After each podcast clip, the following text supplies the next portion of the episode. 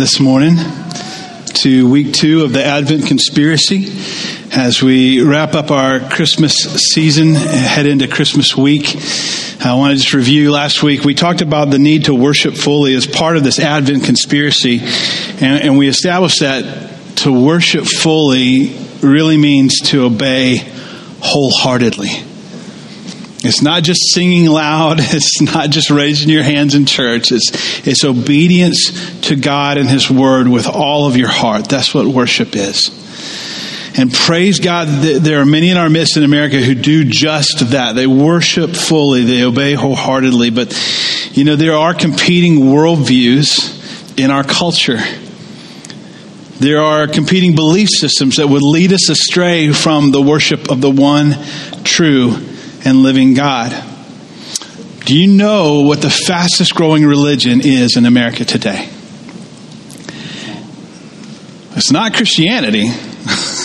Actually, statistics say that Christianity is on the decline in Western culture, especially in America. And interestingly, and I'm twisting this just a little bit to make a point, it's not Islam, although Islam is, is growing. The symbol of this deeply entrenched belief system is neither the cross nor the crescent, but the dollar sign. That's the fastest growing religious system in the United States today. It is this ever expanding belief system called radical consumerism.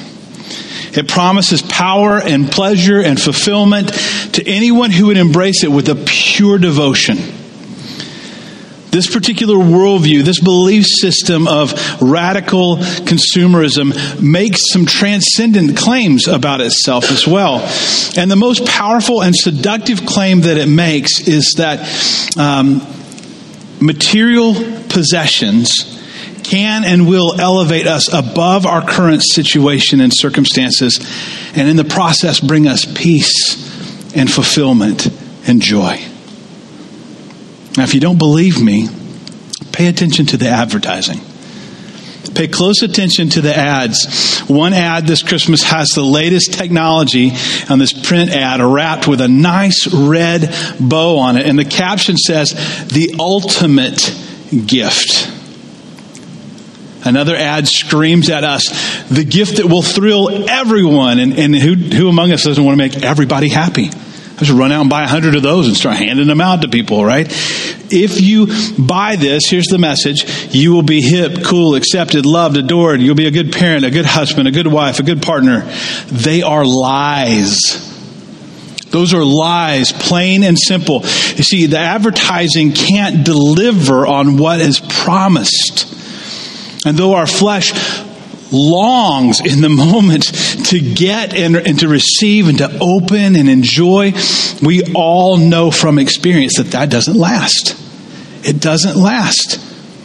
It's not transcendent. It has no staying power, and yet we buy, buy, buy, buy, buy anyway. So, consumer spending uh, accounts for about 70% of our economy nationally.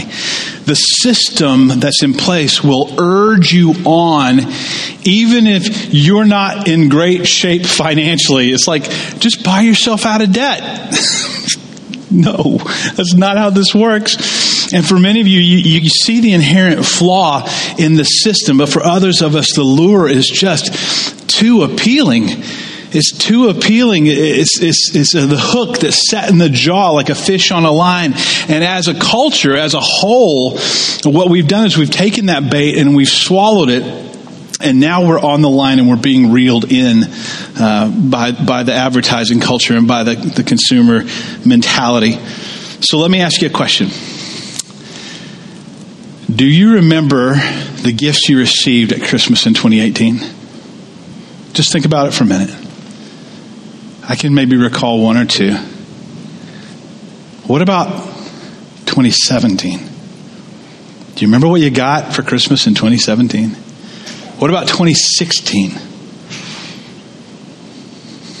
Why not? Why can't we remember? Because the newness fades, as does our level of joy and contentment. It's what I call emotional entropy take uh, Newton's second law of thermodynamics and apply it to our emotions. Things wear out and our feelings go away. Our feelings go away. That should immediately remind us that this world is not our home. This world is not our home in its current state as a fallen place. It cannot provide the contentment that we are longing for deep down inside. And so happiness fades quickly. I challenge anybody here, like, tell me a gift you received last year that is continuing to bring you the same level of joy and contentment as you did on the day that you received it. You can't. You can't. In relationship with Jesus is the only place where our hearts find true contentment. So if we're going to worship fully by obeying wholeheartedly, and we agree to spend less and give generously, as we're talked about in this Advent conspiracy of ours, does that mean that we just totally forego gift giving and we, we don't spend any money at Christmas and, and don't give or receive Christmas gifts? The answer to that question is no. No, because this is ultimately not so much about spending as it is about overcoming our impulses to seek for contentment in money and stuff. We don't stop giving gifts to people or receiving gifts, but we need to shift our thinking. And, and, so, in contrast to that reality, we find that actually generosity is the thing that's called for because generosity begets generosity. And uh, I know I, I, mentioned this earlier during the generosity moment, but I firmly believe, man, God is opening a door for us at Stanwood uh, Cinemas. And, and it's been, I believe, I was thinking about this this week and praying about this. I believe that the door that is opening for us has been cultivated by the generosity of our church collectively, our collective generosity, our corporate generosity. In this little church of about 50 people on a good Sunday, we have moved from 10% to 15% now in year three, trying to give away 20% of our income as a church to the building of the kingdom. You know, locally we, we support Safe Harbor Free Clinic here in Stanwood, which helps the uninsured and underinsured. It's a team of medical professionals who donate their time to care for people who either can't afford it or, or don't have insurance at all we and in the area of church planting we invest in adelphia a gap year bible program. Future church planters and pastors and church leaders we're, we're trying to build those folks up. Uh, i'm coaching some church planters right now because this church affords me the opportunity to do that as a church planting pastor. In the area of missions, I don't know if you're all familiar. Our two main focuses right now in Japan, we have Satoshi and Nozomi Ueno and their new baby, and, and they are loving people to Jesus in one of the hardest mission fields in the world today. And then we've, we've adopted Daniel and Primula Salim in uh, Lahore, Pakistan, and I'm actually planning a trip in 2020 to go and be with them for a week or two. And, and every time I get to preach in Pakistan, via Skype, people are coming to know Jesus. And it's just crazy. We are investing ourselves fully. And as we prepare to move into Stanwood Cinemas, we're finding out we're going to be right smack dab in the middle of 120 families coming into our community. And do you, like, do you not think that's the Lord? That's God. We've been investing in the capital K kingdom as a church since our inception, not just our little k kingdom. And I believe God's honoring that faith investment right here in our midst. It is an open door to walk through being provided by the grace and goodness of God. As we collectively, as a church body, continue in generosity. God is being generous to us in response. And, and, and this is, so this is what it looks like collectively. What we're doing is modeling for every one of you individually what it looks like to live by faith so that all of us individually are choosing generosity for our families the way that our church is modeling generosity as a body. And so we're aiming for 20% here at the end of year three. And man, what a wild ride. What a wild ride to try to outgive the living God. You know, you just can't.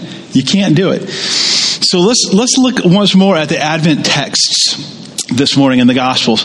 And let's get our bearing on what it means to celebrate Jesus by worshiping fully, spending less, and giving generously. And so if you have your mobile device, uh, YouVersion app, if you go to events, there's Emmaus Road and you can follow along. Or if you have your paper, paper Bible, we're going to jump around in Luke and Matthew in the Christmas texts in the Gospel. So Luke chapter 2 verses 1 through 7. In those days, a decree went out from Caesar Augustus that all the world should be registered. And this was the first registration when Quirinius was governor of Syria. And all went to be registered, each to his own town. And Joseph also went up from Galilee, from the town of Nazareth to Judea, to the city of David, which is called Bethlehem, because he was of the house and lineage of David, to be registered with Mary, his betrothed, who was with child. And while they were there, the time came for her to give birth, and she gave birth to her firstborn son, and wrapped him in swaddling cloths, and laid him in a manger because there was no place for them in the inn. What constitutes a good gift? What constitutes a good gift? Is it the amount of money spent? Does the gift have to come from a special, particular store to be a good gift? Does that gift need to be incredibly practical to be a good gift, or should it be extravagant in order to be a good gift? Does it matter how much thought was put into the gift? Does that gift communicate the love of the giver?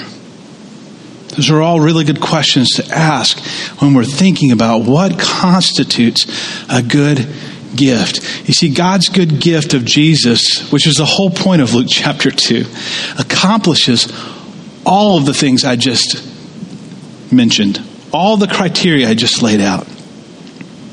Jesus was and is the most costly gift in the universe.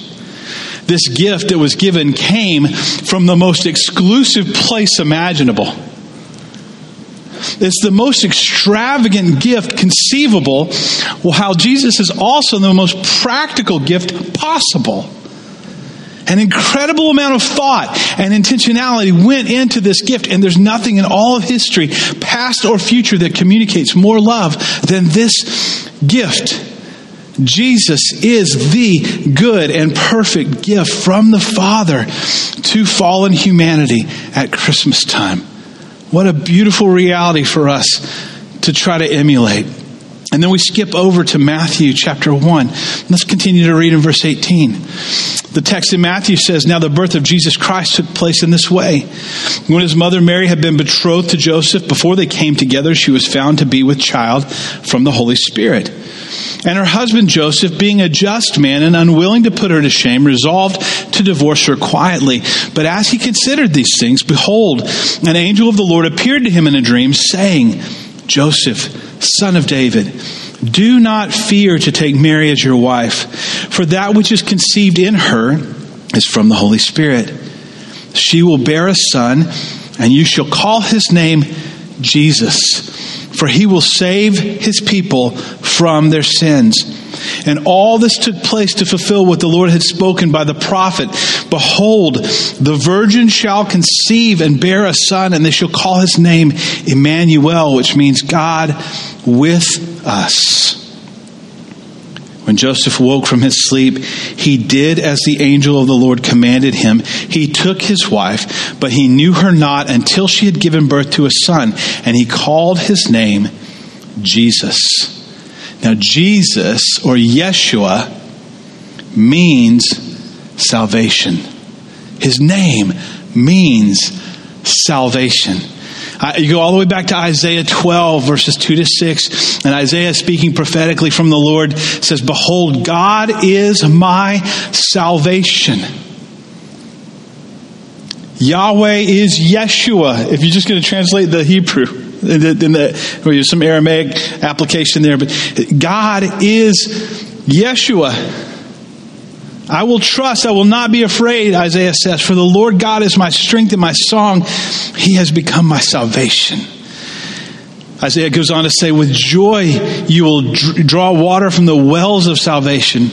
And you will say in that day, Give thanks to the Lord, call on his name, make known his deeds among the peoples, proclaim that his name is exalted, sing praise to the Lord, for he has done gloriously. Let this be made known in all the earth. Shout and sing for joy, O inhabitant of Zion, for great in your midst is the Holy One of Israel. What a powerful prophecy from Isaiah about the coming Messiah. Uh, later, uh, back up a few chapters to Isaiah uh, chapter 7, and you, you get this prophecy. The Lord himself will give you a sign. Behold, the virgin will conceive and bear a son, and she'll call his name Emmanuel. And we know that Emmanuel means God with us, or God near to us that God, the, the infinite God of the universe, would condescend to come down and dwell among us as one of us. What a beautiful coupling of concepts. Jesus is salvation for us. Emmanuel, God near to us. I mean, to save us is one thing, right? For God to save humanity is one thing. To satisfy the penalty of our sins such that we might be free from sin and death ourselves, that's a marvelous reality. That's salvation.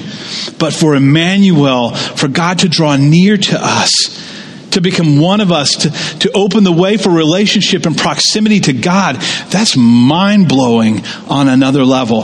What an amazing, good, and perfect gift from the Father. If we keep going over into Matthew chapter 2, verses 1 through 12, we read these verses. After Jesus was born in Bethlehem of Judea, in the days of Herod the king, behold, wise men from the east came to Jerusalem and said, Where is he who's been born king of the Jews? For we saw his star when it rose, and we have come to worship him. When Herod the king heard this, he was troubled, and all Jerusalem with him and assembling all the chief priests and scribes of the people, he inquired of them where the Christ was to be born. And they told him, In Bethlehem of Judea, for so it is written by the prophet. And you, O Bethlehem, in the land of Judah, are by no means least among the rulers of Judah, for from you shall come a ruler who will shepherd my people Israel. So Herod summoned the wise men secretly and he ascertained from them what time the star had appeared. And he sent them to Bethlehem, saying, Go and search diligently for the child, and when you have found him, bring me word that I too may come and worship him. And after listening to the king, they went on their way. And behold, the star that they had seen when it rose went before them until it came to rest over the place where the child was.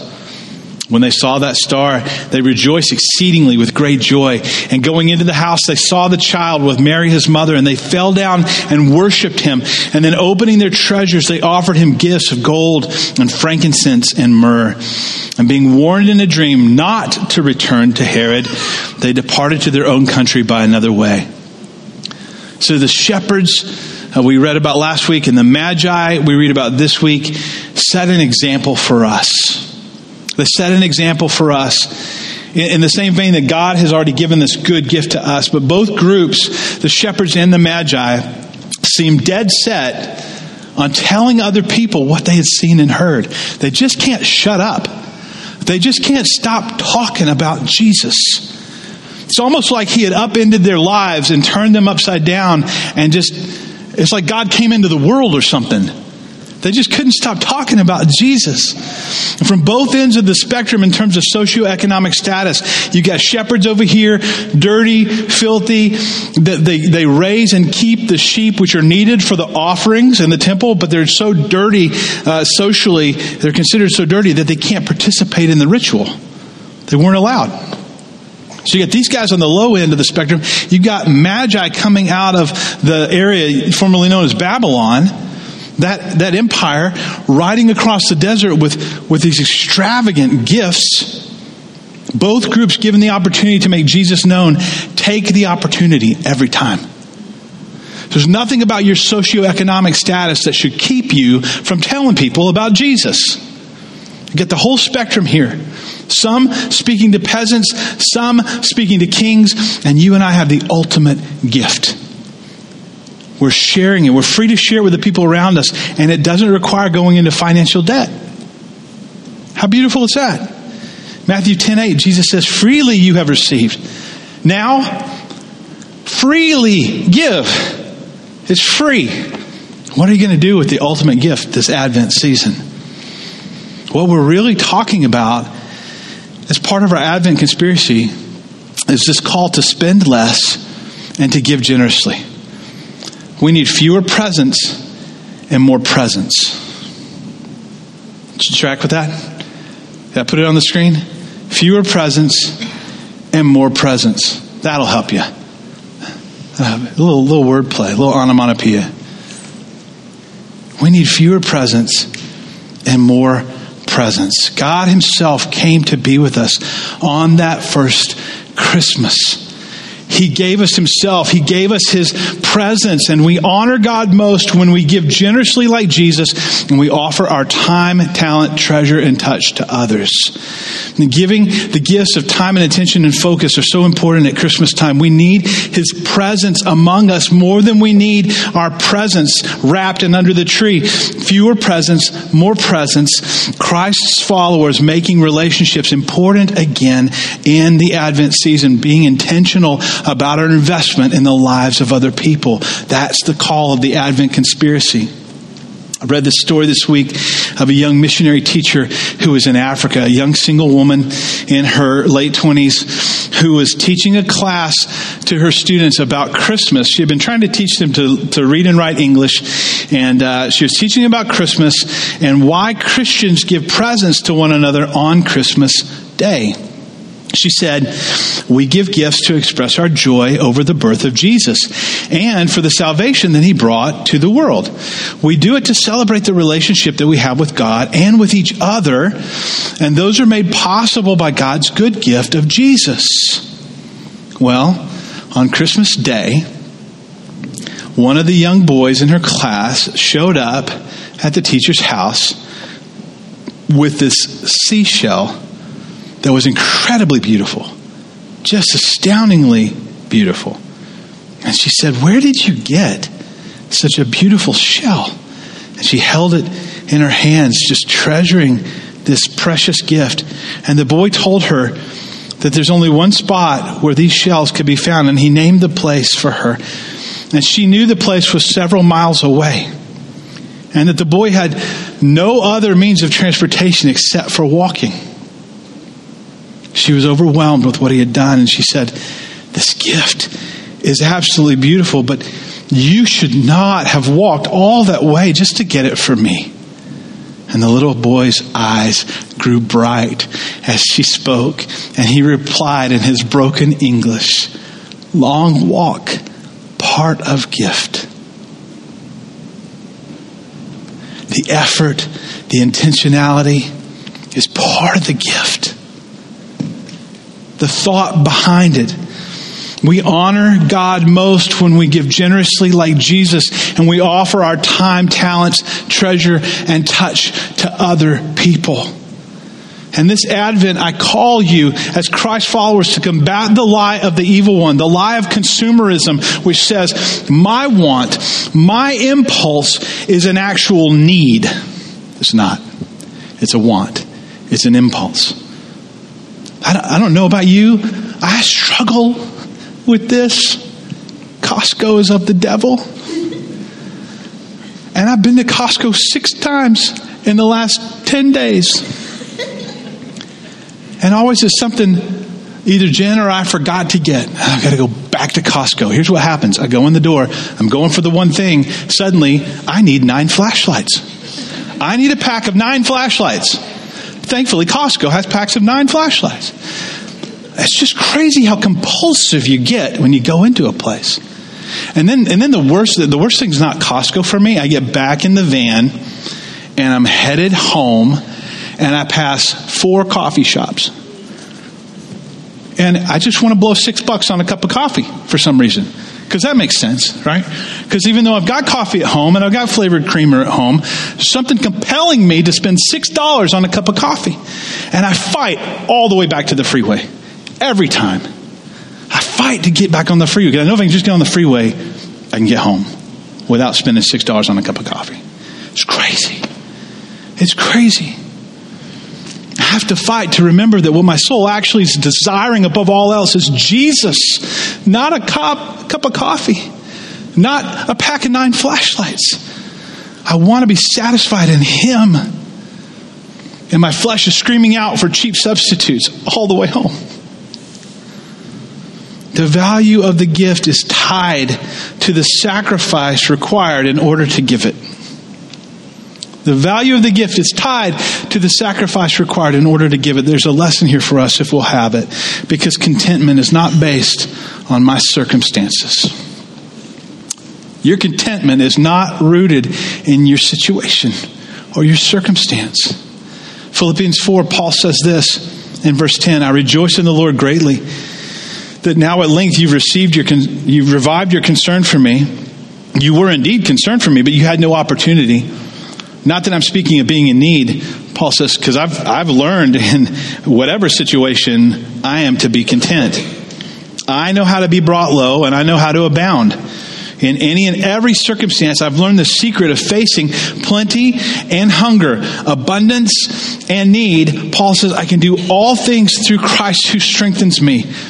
That's a coffee mug verse. Do you know what a coffee mug verse is? People take a section of a verse out of context and slap it on a coffee mug because it becomes their mantra. I can do all things. Dot, dot, dot.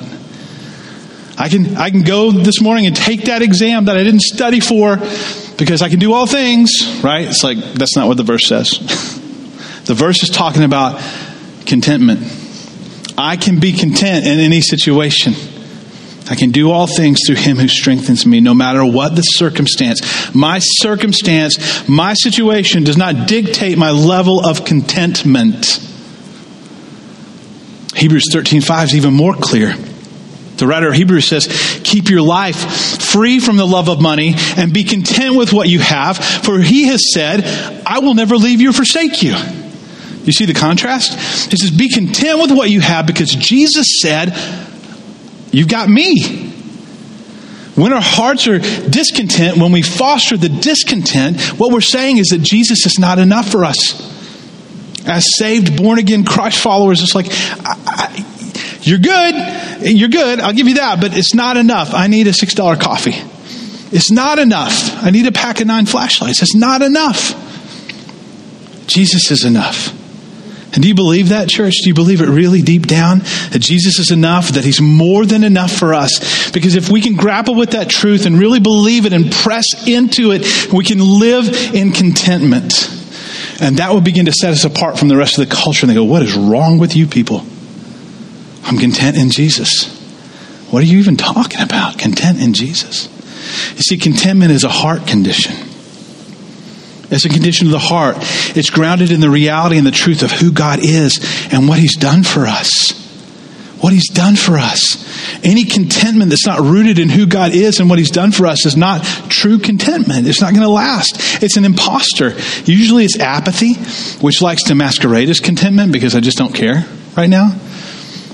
But don't worry, apathy, the imposter, can't pose for very long. You grow discontent quickly enough, and that's the moment when you need to call out to the Holy Spirit. Say, Lord, I need you. I want to be content in you. Because it's about the motive of our hearts. It's about the motive of our hearts. Psalm 19, 23 says, The fear of the Lord leads to life, and whoever has that is satisfied. Whoever has life in God rests satisfied, content. Isaiah 55, 2 and 3, Isaiah asks, Why do you spend your money on that which is not bread? And your labor for that which doesn't satisfy. It's almost like he's speaking to American consumers at Christmas time. It's crazy. Why are you wasting your money on all this stuff that's not going to satisfy you? He says, Listen diligently to me. Eat what is good. Delight yourself in rich food. Incline your ear and come and hear that your soul may live and I will make with you an everlasting covenant. It's Jesus. It's the everlasting covenant with Jesus. And I want to just say this this morning as plain and as directly as possible. And I hope that your hearts are able to hear and listen and, and, and embrace this truth. We will never find contentment in stuff. Never, never, never. You cannot buy fulfillment. It's impossible. Nor can you give contentment or fulfillment to any person that you love by the giving of gifts. You cannot give contentment to others. It is only through a close relationship with the one true and living God that anyone finds peace or contentment and fulfillment. And the irony of this is the more we cling to the gifts and the stuff as a means of gaining contentment, we're actually increasing our stress and anxiety. We're actually on the hamster wheel, going faster and faster and faster. What we need is closeness and proximity to God. So the question this morning is how do we gain closeness and proximity? Well, interestingly enough, gratitude increases our proximity and nearness to God. It brings us close to Him. It brings Him close to us. Let me give you a couple of Psalms this morning, just a little excerpt. Psalm uh, 95 2. Enter His gates with thanksgiving and His courts with praise. If you're, if you're coming into, if you're entering the gates, where are you going? You're going in. You're going into the courtyard, into the house, into the compound, into the place where He dwells.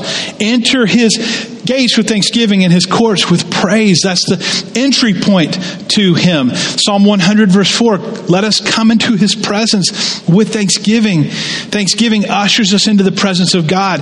Like just try it. Just try it and see what happens when you open up your heart in a fresh way to the Lord and you move beyond the normal, the canned, the almost obligatory phrases of praise and worship and start to really just get alone with the Lord and praise him in your heart and say, thank you for your goodness to me. Thank you for giving me my family. Thank you for blessing me inordinately beyond most of the world's population today and down through history. Thank you for your blessings, Lord. Psalm 69:30 says magnify him with thanksgiving. Magnify him. I love what John Piper says about this concept about magnifying the Lord. He says one way to magnify is to take something really small and to make it large to us through a microscope, but that's not what's in view in Psalm 69. He says to magnify in Psalm 69 is to take something huge and to bring it close to us that we might see it in greater detail. Like when you look at the moon through a telescope, it's a different kind of magnify, right?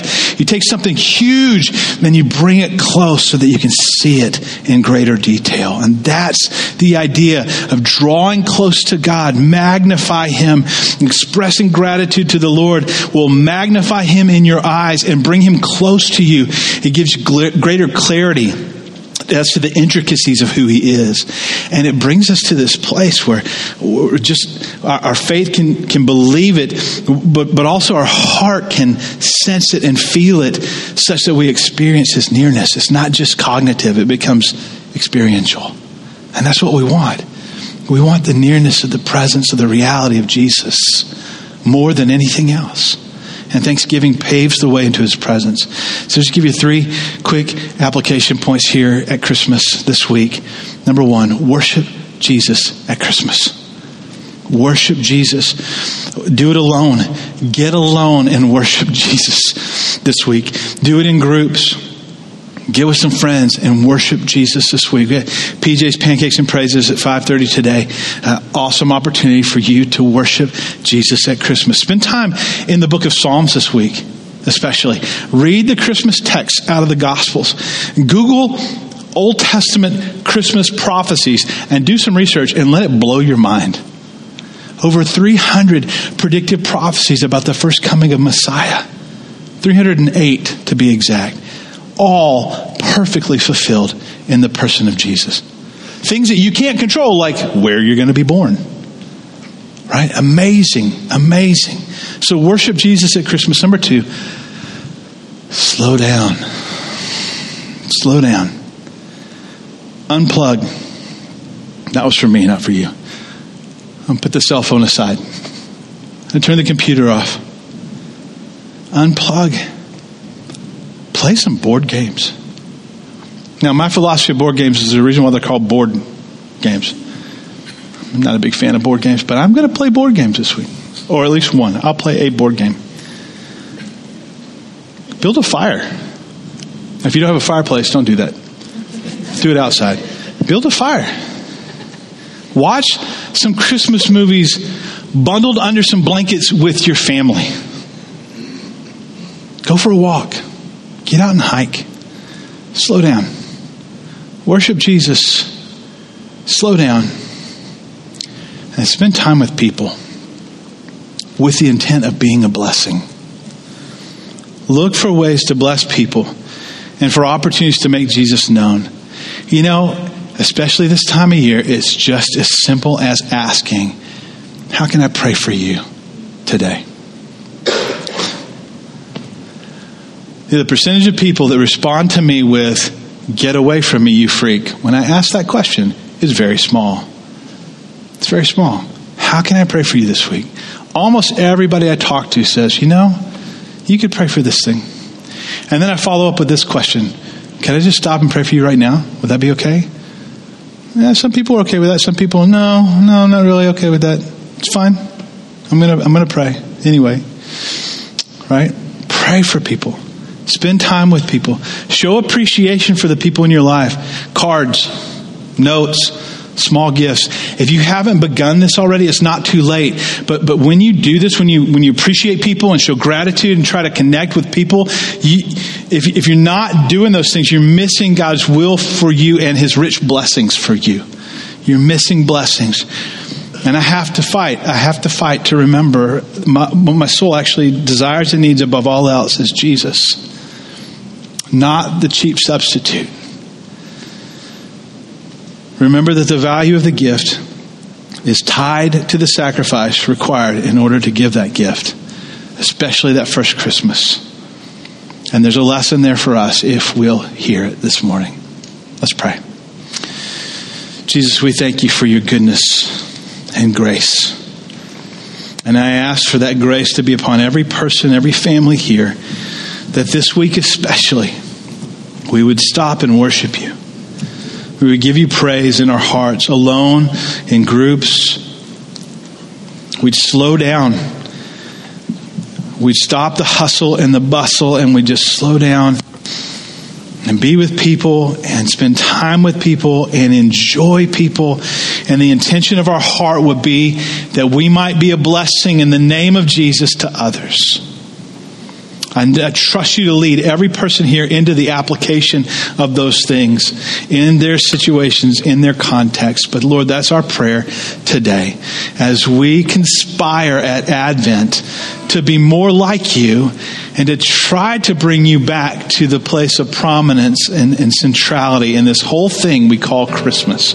We use your name in Christmas, but we really want you to be the centerpiece, Lord. So would you give us grace to do that? We ask these things in your name. Amen.